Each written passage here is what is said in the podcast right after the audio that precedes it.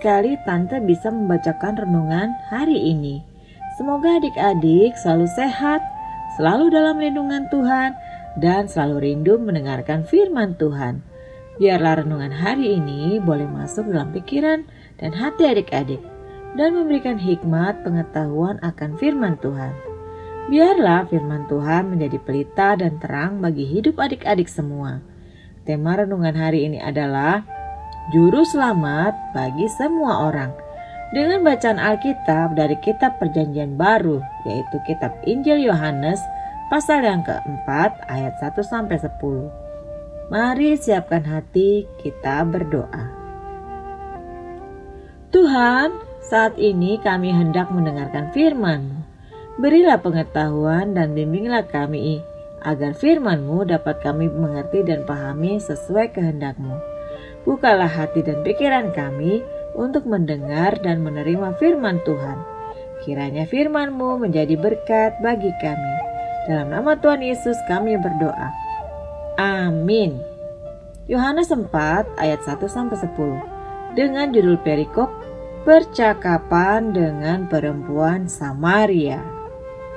Ketika Tuhan Yesus mengetahui bahwa orang-orang Farisi telah mendengar bahwa ia memperoleh dan membaptis murid lebih banyak daripada Yohanes, meskipun Yesus sendiri tidak membaptis, melainkan murid-muridnya, ia pun meninggalkan Yudea dan kembali lagi ke Galilea. Ia harus melintasi daerah Samaria. Maka sampailah ia ke sebuah kota di Samaria yang bernama Sikar dekat tanah yang diberikan Yakub dahulu kepada anaknya Yusuf. Di situ terdapat sumur Yakub. Yesus sangat letih oleh perjalanan. Karena itu ia duduk di pinggir sumur itu.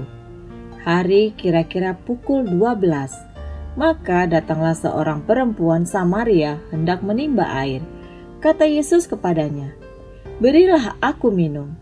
Sebab murid-muridnya telah pergi ke kota membeli makanan. Maka kata perempuan Samaria itu kepadanya, Masakan engkau, seorang Yahudi, minta minum kepadaku, seorang Samaria? Sebab orang Yahudi tidak bergaul dengan orang Samaria. Jawab Yesus kepadanya, Jikalau engkau tahu tentang karunia Allah dan siapakah yang berkata kepadamu, Berilah aku minum, niscaya engkau telah meminta kepadanya dan ia telah memberikan kepadamu air hidup. Demikian firman Tuhan. Adik-adik, dalam bagian perikop ini kita dapat melihat tentang kisah perjalanan penginjilan Tuhan Yesus dari daerah Yudea menuju Galilea. Biasanya, orang-orang Yahudi tidak mau melintasi daerah Samaria dan mereka lebih memilih rute lainnya walaupun lebih jauh.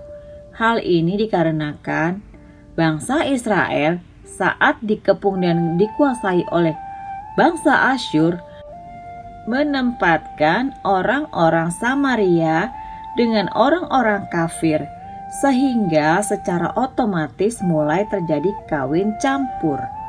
Hal ini membuat orang-orang Yahudi menganggap orang-orang Samaria adalah najis karena sudah terjadi kawin campur dengan orang-orang kafir dan mereka juga sudah hidup dalam penyembahan berhala.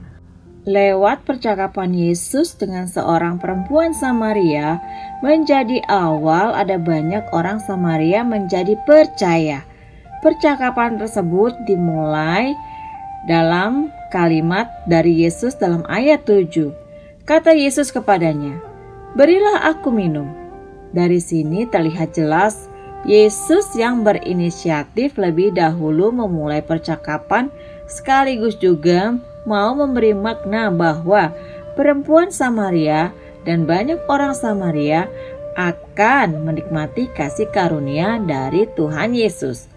Awalnya perempuan Samaria ini belum mengerti apa maksud ucapan dari Yesus sehingga dia hanya menjawab, Masakan engkau seorang Yahudi minta minum kepadaku seorang Samaria? Sebab orang Yahudi tidak bergaul dengan orang Samaria. Di sinilah momen yang tepat bagi Yesus untuk menjelaskan dan memberikan air yang ada pada Yesus, yaitu air yang kekal. Tuhan Yesus juga mau memberikan pengertian kepada perempuan Samaria bahwa air dari sumur Yakub tidak dapat memberi kepuasan untuk selamanya, tapi air dari Yesus akan memberikan kepuasan untuk selamanya, yaitu kepuasan yang kekal, yaitu kehidupan yang kekal. Dalam budaya saat itu, pekerjaan menimba air biasanya dilakukan pada waktu pagi sebelum matahari terbit dan sore hari menjelang matahari terbenam. Perempuan yang menimba air pada siang hari dianggap tidak sopan atau tidak baik. Perempuan Samaria ini jelas sekali bukanlah perempuan yang baik karena dia pergi menimba air pada waktu siang hari. Tuhan Yesus sudah tahu bahwa perempuan ini tidak baik dan tidak setia. Tetapi Tuhan Yesus tetap sabar dan setia untuk berbicara sekaligus menuntun perempuan tersebut pada suatu tujuan utama yaitu menjadi percaya.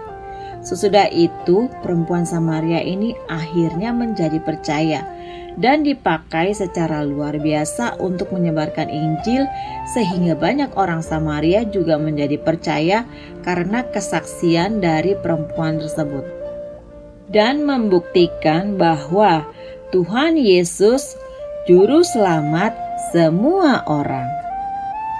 Adik-adik bisa lihat betapa Tuhan Yesus mengasihi semua orang, bahkan orang yang dianggap najis sekalipun, seperti perempuan Samaria. Walaupun Tuhan Yesus sudah lelah dalam perjalanannya dan butuh air untuk minum, Tuhan Yesus pergi sendiri ke sumur mencari air, walaupun hari sangat terik jam 12 siang. Tuhan Yesus juga tidak segan untuk meminta air kepada perempuan Samaria yang memiliki timba. Walaupun perempuan Samaria itu merasa heran ada orang Yahudi meminta air kepada orang Samaria.